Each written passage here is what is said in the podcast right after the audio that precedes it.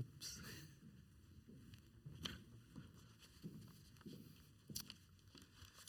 Thank you. That was a wonderful rendition of that song. Well sung, clear, crisp, beautiful harmony. Thank you so much. Thank you for being in church tonight. It's a privilege always to open the Word of God. We just pray that God would minister to us tonight. Why don't we start with a word of prayer and ask God to help us and see where we go. Thank you. Our loving Heavenly Father, we want to just thank you for this moment now that we come to open your word. And Lord, to just pause our hearts, still our hearts, and Lord, receive the words of eternal life which is found in your word. And Lord, we pray that you would do your work wherever it's needed, in my heart and in the heart certainly of those who would listen. And Lord, that there be a richness that will come out of this. We ask for your help tonight in Jesus' precious name. Amen. You probably have heard this passage preached on several times, and most of what I would share tonight is probably not going to be new to you. But perhaps the emphasis might be slightly different on some of the aspects of this story. And so I pray you not tune out saying, well, I know that story. It's same old stuff. But just be attentive to something that the Lord might say to you tonight. This story happens off the backdrop of two incredible events. The chapter starts with the execution of John the Baptist. And he was, as you would know, the forerunner of Jesus Christ. He's the one who pointed to the Lamb of God who would take away the sins of the world and gave good direction to the people that they must now listen to the Lord Jesus Christ. And unfortunately, he was executed, and this caused, no doubt, great sorrow in the hearts and minds of the disciples and our Lord himself.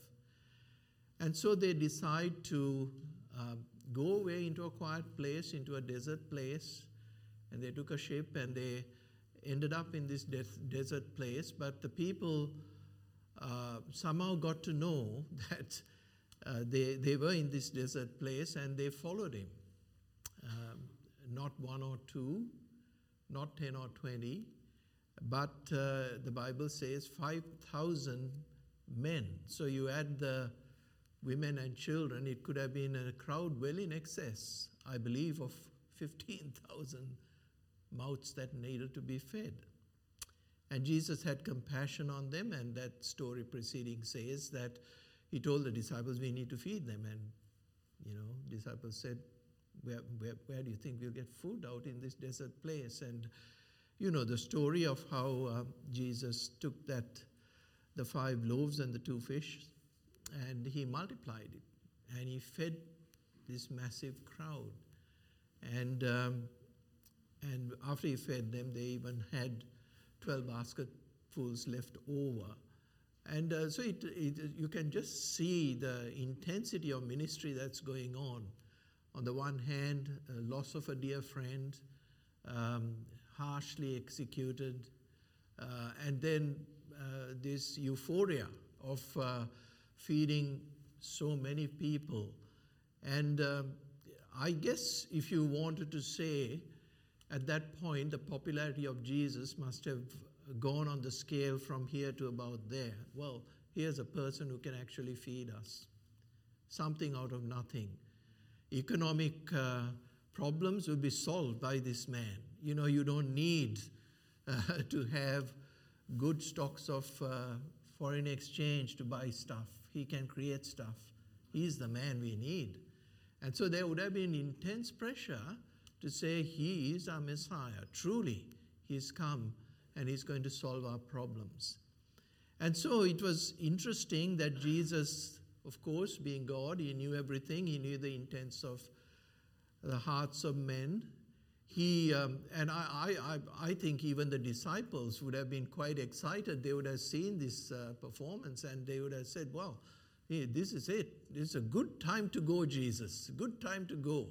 You know, we talk about that in commerce. You know, when we float a company, what is the good time to go? You don't go when the COVID's hit the stock markets and everything's plunging, but you go when the market's starting to take and there's confidence factors return and everyone's got a bit of money and they want to invest in the share market. That's the time the analysts would tell you press the button to go, and you get a price much more than you ever expected on the float. And I guess the disciples would have thought, well, this is a good time. It is a fabulous time to go. You know, we are riding on this crest.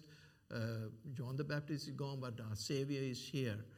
And so Jesus actually does something. He sends the disciples away. He said, our next ministry point is here. I want you to get in a ship. I want you to go. And the Bible doesn't record it. I'm sure some of them said, but we want to stay with you.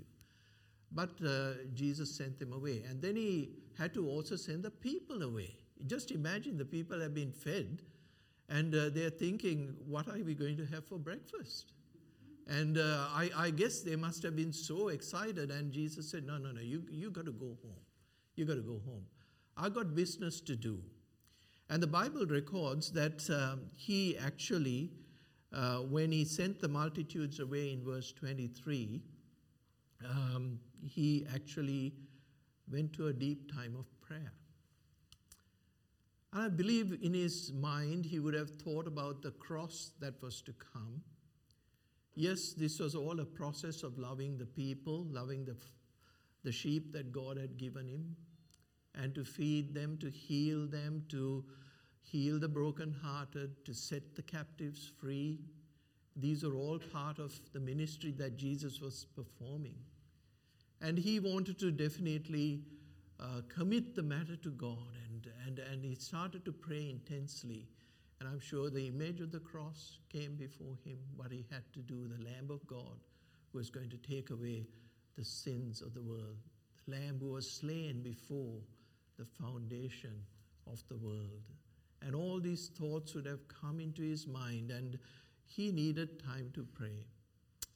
And you find that God's will is very much in the heart of Jesus at this point. And he wants to do what is always right in God's sight. Miracles can bring popularity, but doing the will of God is of primary importance. Jesus said these words, if anyone would choose to follow me, he had to do some things. He had to deny himself. He had to take up his cross. And then he was to follow the Lord Jesus Christ. And he constrained these disciples. In verse 22, it says he constrained them. In other words, there was a bit of resistance. He had to constrain them. Go to the other side. And this was part of God's will. And as the story unfolds, you'll find that this was part of building up these disciples in what they would expect as they stepped out in ministry for God. God knew that the storm was coming. But in his sovereignty and in his love, he lovingly sent his disciples across. And I'm sure part of his prayer that evening would have been for these disciples who were, no doubt he knew, going to struggle through this storm. Storms are part of God's will. Storms also can hit suddenly. And in verse 24, it says, but the ship was in the midst of the sea. It was suddenly tossed with the waves, so the wind was contrary. I'm sure the disciples wouldn't have set out on this voyage had the sky looked. These guys were seasoned fishermen, right? They knew the seas. They probably sailed those waters several times before. And they would have perceived the signs, they would have looked at the sky, they would have thought, yep, we can skip across to the other side, no problem. And they would have set out on the journey. They were obedient to Jesus' words. They said, well, the Master told us to go, so let's progress onto the other side. But suddenly, out of nowhere, the storm hits. The warm airs maybe just swirled around and suddenly descended down into that sea and whipped up a ferocious storm. It says the winds were contrary to the place that they were going. And often when you serve God and when you've just been in heavy ministry and you've been involved in ministering to thousands of people, and in obedience you're going to your next post, as Jesus had asked these men to go, no doubt there'll be contrary winds that will come to stop you from going to that next place that God has designed for you to go. There was no preparation for it. They hadn't prepared for this storm. They got hit, they got blindsided. And all of a sudden, disorientation, fear, despair started to take over and saying, are we going to make it? Above all was the problem that Jesus wasn't with them. And some of them may have thought, we should have stayed with Jesus and we should have come with him.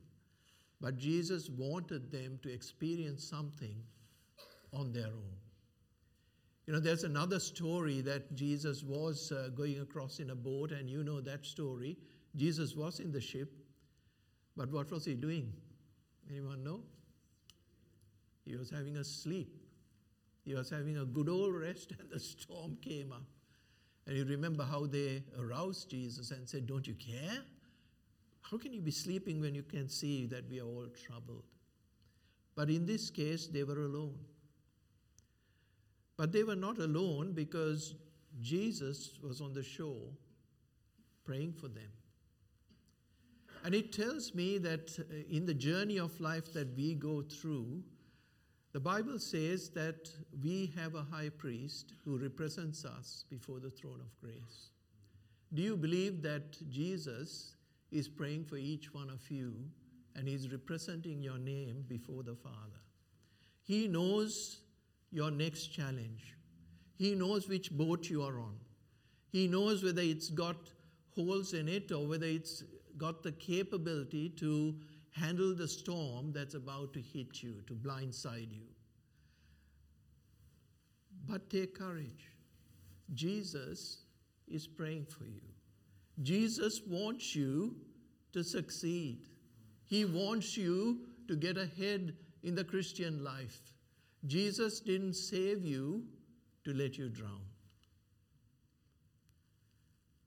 And so this storm hit suddenly, and the fear built up in them. And for them, out of sight was out of mind. Jesus is not here, and we are done for.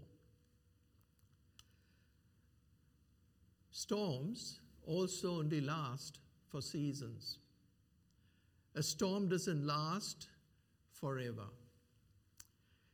They set out in the evening and they battled till the fourth watch. Now I would have thought they would have probably left around 6 p.m. and the fourth watch would start at 3 a.m. So for 9 hours they've been battling this storm. Now given maybe the first 2 hours was okay as they went, so there's at least between 5 to 7 hours of battle with this storm. Have you ever been in a storm where you feel you're making no progress? Whether it's a family situation, you're praying for your children, whether it's a husband and wife issue and you think you're making no progress and the winds are contrary, you're trying to get through, but you're not making any progress. You're striving with your strength, with the knowledge that you have, but you seem to be making no progress. I have words of hope for you, that storms are for a season, And when the lesson that God wants you to learn has been learned, God will equip you in such a way that this storm has made you stronger, it's made you more wise, and that you're able to step out to the next stage of your ministry because God has equipped you in a very special way. In my own life, I've been through several storms, not all the time in the ministry area, but very much in my career area. And I found that when we come through a storm, there was a time when, about 5 years ago, when our company was heavily in debt. We'd borrowed money owned by private equity. And the model with private equity is that higher the borrowing, the greater the return to the equity partners. So that's the way it works. But the problem is when your earnings start to dip, certain ratios go the wrong way. And we had a meeting with the banks on the third quarter or the first quarter of the new financial year, September quarter. We were meeting with them on the 14th, and I had to prepare the document for this meeting. And I said, Lord, I don't know how this is going to play out, because I could see that we breached. And they could have then stepped in and just said, game over, chaps, game over. We are taking over. And that would have been disastrous for nearly 400 people who work for our company. So I prayed and I said, Lord, you're able to remedy this situation. And out of nowhere, a company which had refused to pay us some money for several months paid us a substantial amount of money. And that money, which we could have booked into that quarter, put this ratio $1 above a $40 million covenant test. $1 above a $40 million. And I took a deep breath and I said, Lord, that was you. If that little bit of money, I mean, the money that came in wasn't like huge, but it was enough to take it $1 over. And I stepped through that storm and I said, Lord, I need to keep trusting you, like Brother Robin preached on that this morning. Just keep trusting God.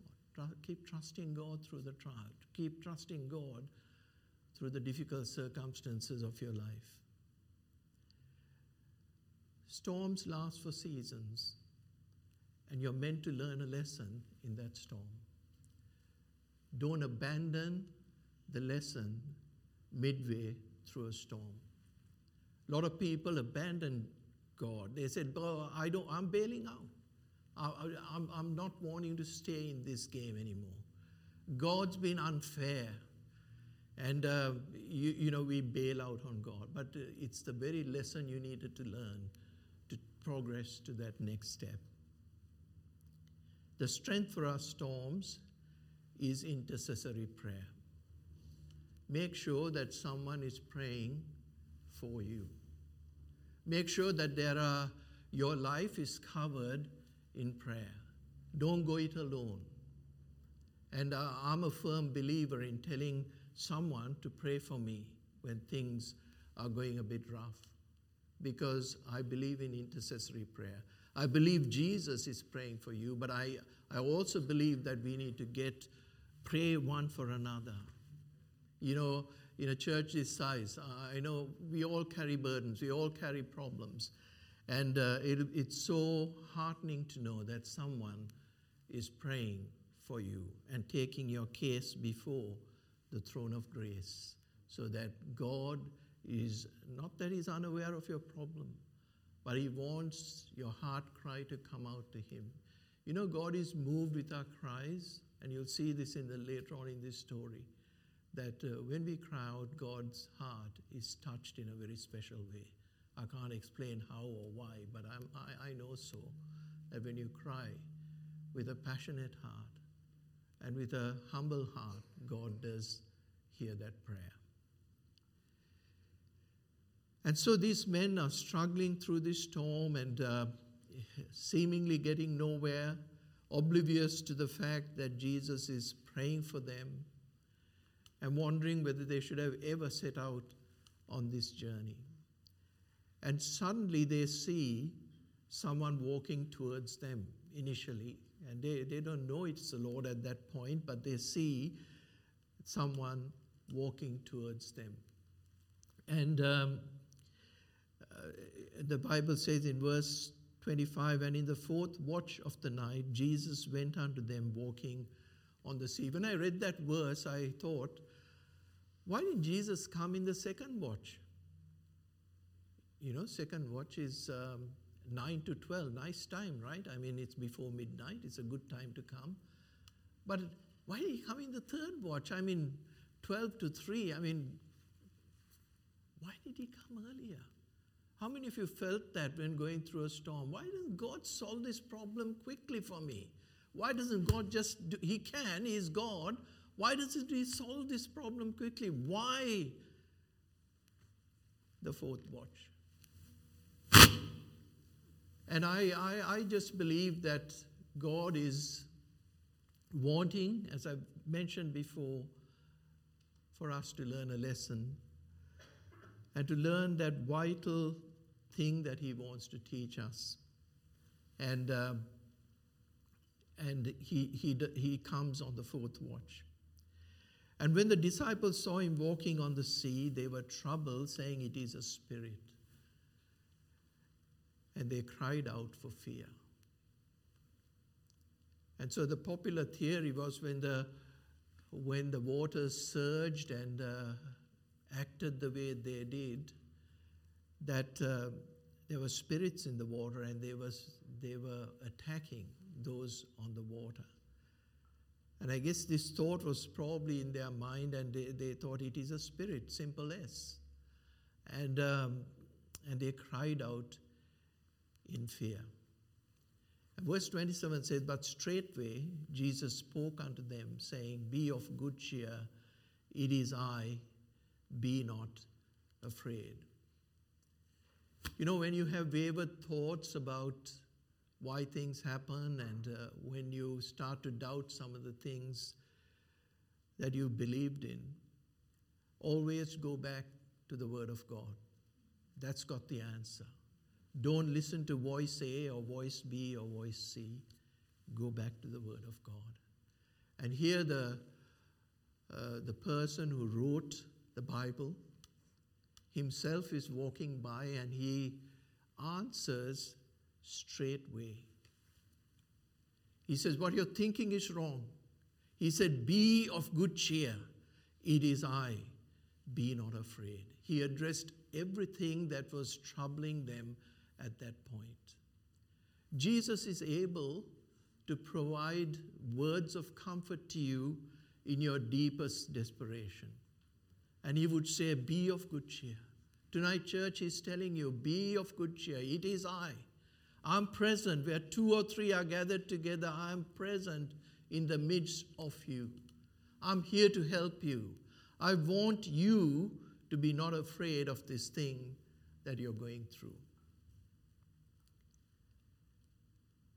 You know, Jesus demonstrated, and I say there are three miracles in this story. And often we talk about Peter walking on the water. But I believe Jesus walking on the water is a miracle. Do you agree? That he suspended the laws of nature. He is God. And he's walking on the water towards these disciples. He's skipping across the waters to get to the other side. And he would have arrived there before these disciples did. What an amazing scene. Then when we look through scripture and you see Daniel there in the lion's den, again being about to be executed for worshiping his God. And God arrives and stays by his side. Shadrach and Meshach and Abednego, they are about to be burnt, or they were actually thrown into the fire. And there's a fourth person who arrives, and he's walking in the midst of the fire. And Jesus was present to comfort and protect them through that fire. The lions didn't touch Daniel. And through Daniel's witness, that king surrenders to the God of Daniel, and a whole nation is blessed because the man of God trusted in God. God removes fear. That's what he wants to do. God has not given to us a spirit of fear, but of love and a sound mind. He doesn't want us to be fearful people. Be of good cheer. He said, in the world you will have tribulation, but be of good cheer. I have overcome the world. You know, when Jesus walked on that water, it also talks to us about how he has tread down our enemies. Through God we will do valiantly. He shall tread down our enemies. Psalm 60 and verse 12. In all these things, the Bible says we are more than conquerors. Jesus has conquered everything that could trouble us, neither death or persecution or whatever that comes. Jesus said to us that we are more than conquerors, that he has given us the power, all authority is given unto us, so that we can go out and be witnesses for him. We shall trample scorpions, the Bible says. And Jesus is demonstrating through his power as God that all these things that trouble us, that he has overcome. And the overcomer himself is able to give peace and release to the people who are in fear at this point. And so they are excited to see Jesus. At least they're saying Jesus has come. And Peter, wanting, is so blessed at seeing Jesus. And I guess Peter had a special love for our Lord, and he couldn't wait. And he said, Lord, if it be you, let me come unto you. I like the way Peter asked permission of the Lord. He didn't just dive in and go swimming after the Lord, but he said, if it be you, can I actually come unto you?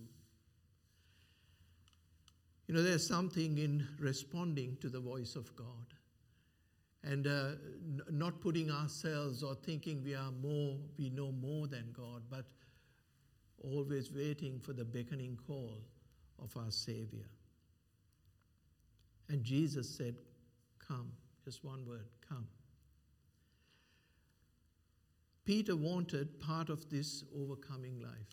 He said, if my Lord can walk on the water, surely, if I trust him, I can walk on this same water. He wanted to be able to experience what Jesus was offering or willingly offering to his disciples. And so he steps out of the boat, and in full faith, he looks at his master's face and he starts walking towards his master. And we don't know how many steps he took, but after a few steps, he starts to see the ferocity of this storm, which is still not abated, by the way.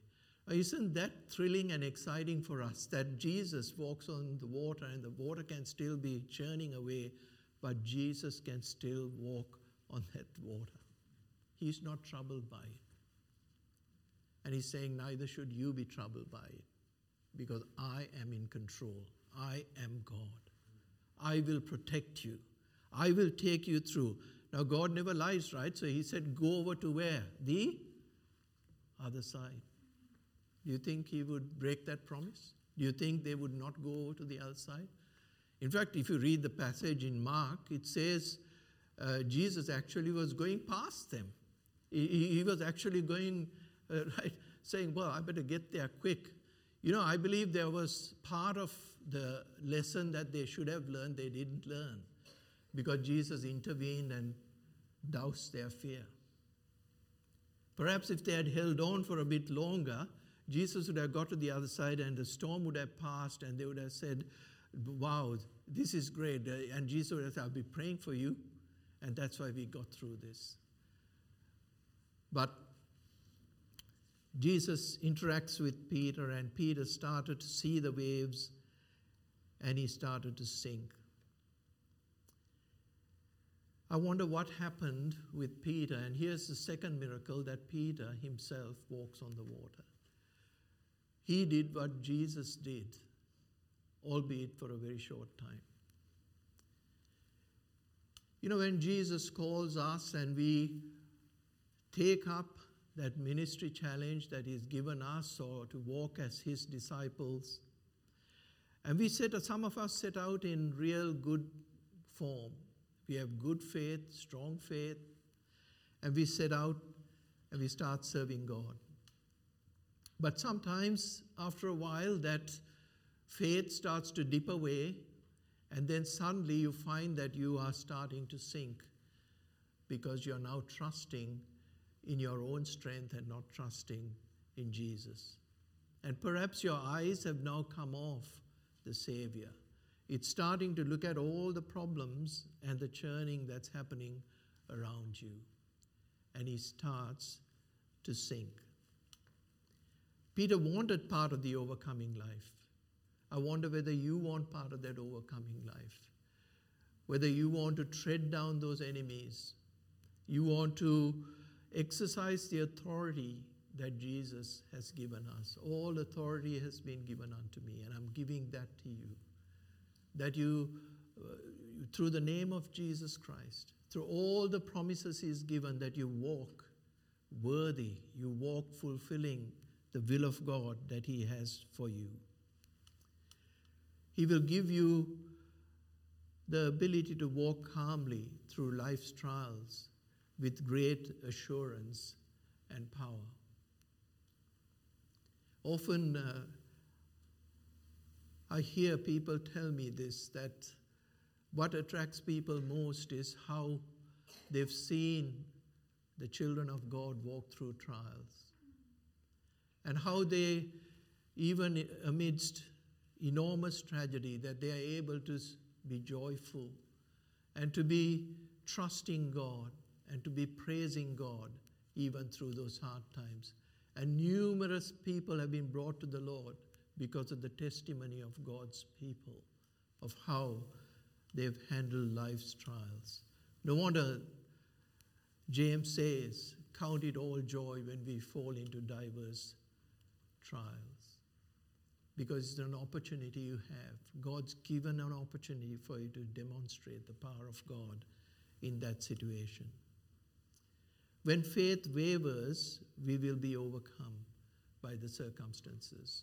Fear and every other thing that the devil wants to attack you with will attack you.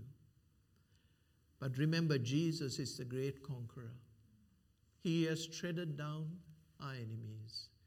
He has openly crucified or slain the principalities and powers that were against us. And we have no fear of what the enemy can bring before us. And so Peter cries out and he says, Lord, save me. And I love this verse, because when we cry out to God, guess what? Jesus is there to reach out his hand and to lift us up. When your faith fails, Jesus is not a million miles away. Jesus is right there. He's been praying for you. He loves you with an everlasting life. And he says, I will never leave you nor forsake you. And he won't leave you or forsake you when you're going through your deepest and darkest moment in your life. And he says to Peter, I'm going to snatch you out of that. I'm going to lift you up. His strong arms pull us up. Psalm 63 and verse 8 says, I followed hard after the Lord. Hard after the Lord. I don't know what that means, but that's a passionate following after Jesus. And he says his strong arm held me up. You know, when your love for God is so intense, like Peter's love was, you might fail occasionally in your faith, but the arm of Jesus would lift you up. And I love this next scene because Peter, the first part is Peter walking towards Jesus, and now what's happening is Jesus got his arm around Peter and they're walking back together to the boat. And that is the recovery that God gives you. That in your moment of failure, he doesn't abandon you, he's actually by your side. And he brings you. Mind you, the storm's still raging. The storm hasn't stopped, not yet. And through the storm, Jesus guides Peter back to the boat. Oh, for a broad place that Jesus brings us to, so that my feet would not slip. He is such a merciful, loving, wonderful God. And he would want to encourage you and to bring you back. And then verse 31, and immediately Jesus stretched forth his hand and caught him and said, "O thou of little faith, wherefore didst thou doubt?" And when they were come into the ship, the wind ceased. The wind ceased when Jesus got back in the boat. That's miracle number 3. Jesus was demonstrating that ministry was to happen together as a group of disciples.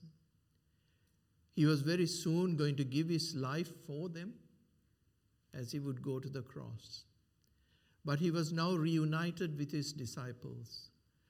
True fellowship happens when Jesus is the center of all our fellowship. Storms can be quelled through the fellowship that we have in the Lord Jesus Christ. The communion of believers and the togetherness of purpose will never fail the work of God. The gates of hell will not stand against that kind of unity amongst the brethren. We have the Spirit of God within us. He keeps us in the hour of trial. God works with us with what we have, and he will go with us on the next stage of our life. The path to safety is the presence of Jesus. So, question for you, is Jesus in your boat tonight? You're fighting the battle on your own, and the winds are fluffing up big time, heart filled with fear. Jesus says, "I have overcome. I'm with you. Let me come into your boat, and this storm will cease." How many of you have distanced Jesus from your life as you've gone through your problem? How many of you try to battle it and work out your own solutions? Let Jesus in the boat, and the storm will cease.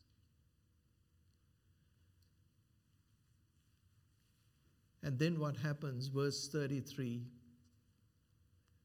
Then they that were in the ship came and worshipped him, saying, "Of a truth, thou art the Son of God." How do you worship in a storm? And that's the title of the message, How to Worship in a Storm, is to let Jesus in. Is Jesus in your heart? Is he got full control? Have you given your life to the Lord Jesus Christ?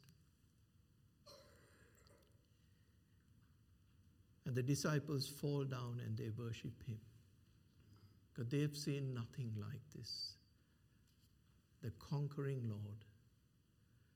He's got the power over the winds and the waves. He can walk on the water. He can quell any trouble that comes. And he can give you the peace that only he can give. The path to safety is in the presence of Jesus. Jesus said this, apart from me, you can do nothing. And yet we struggle in our Christian life, trying to work it out in our own strength. Is Jesus in your boat? Verse 34 to 36 is a wonderful ending to the story.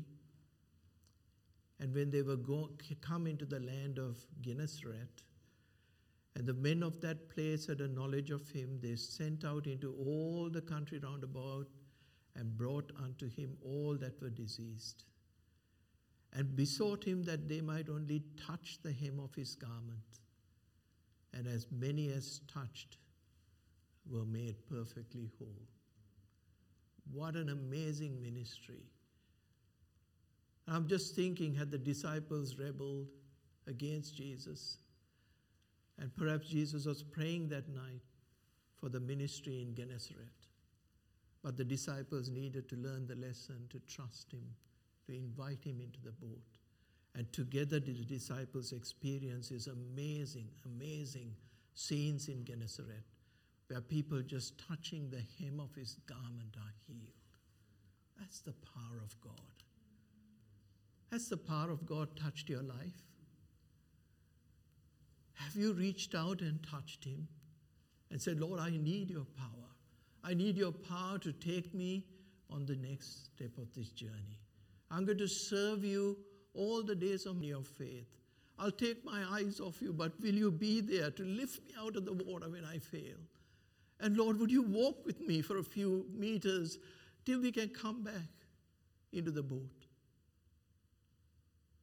And Lord, there we'll worship you because you're due the worship. And from there, Lord, take us to your extravagant in your life. Experience the power of God again. Has the power diminished in your life? Invite Jesus into the boat. Reach out and touch him. And he will do all things well for you. God bless you. I pray you'll apply that if you need to. Let me pray, and then Brother Caleb will come and lead us in a song. Lord, we thank you tonight again for your word. And oh God, I'm not sure what to say, but just deal with us, Lord. You know each heart here, and I just pray that your power will just reach out and just change some lives tonight.